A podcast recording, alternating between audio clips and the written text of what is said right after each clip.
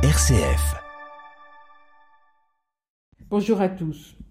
Entre colère et abattement, tels sont mes sentiments provoqués par les révélations du livre du journaliste Victor Castanet dans son livre enquête sur des EHPAD du groupe Orpea, les Fossoyeurs, mettant au jour des pratiques iniques, profitant sans limite de la vulnérabilité des aînés, quitte à les maltraiter, mais aussi de cette autre vulnérabilité qui est celle des familles, des proches, qui veulent le meilleur pour leurs parents et croient que plus c'est cher, mieux ce sera me plonge au moins autant dans un malaise nombre et nombre de déclarations politiques, tous azimuts, qui semblent découvrir le scandale.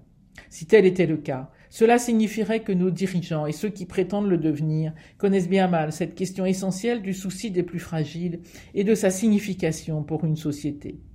Comment ne pas penser par exemple à l'enquête de Florence Aubona en mars 2020, plongeant dans la vie sous confinement dans un EHPAD de Seine-Saint-Denis, où la peur du virus, les contaminations se mêlaient à la résignation face à la solitude, au manque criant de moyens, de personnel, de matériel.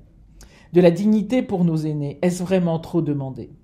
Alors plutôt que des déclarations intempestives, ne vaudrait-il pas la peine d'écouter par exemple le Conseil national autoproclamé de la vieillesse, le CNAV, créé fin 2021 à l'initiative de la, cardiologue et fondatrice du, du Centre d'éthique clinique de l'hôpital Cochin, la docteure Véronique Fourier, avec trois autres personnes, et qui compte une quarantaine de membres.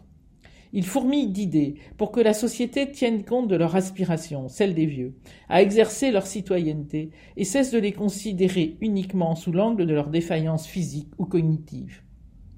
Son ambition, imposer la vieillesse parmi les thèmes majeurs de la campagne présidentielle. Sa principale revendication, la création d'un Conseil national des personnes vieilles, une instance officielle chargée de souffler au gouvernement des mesures adaptées aux personnes âgées dans toutes les politiques publiques. Le fil rouge du CNAV tient en peu de mots. Aucune décision pour les vieux ne doit être prise sans demander l'avis des vieux. Pour Didier Sicard, ancien président du Comité consultatif national d'éthique et membre du CNAV, il faut une structure qui incarne les personnes âgées face au pouvoir public et qui fasse avancer le débat sur leur sort. C'est aussi le traitement de la crise sanitaire dans certains EHPAD qui a conduit le sociologue Michel Viorca à rallier le CNAV.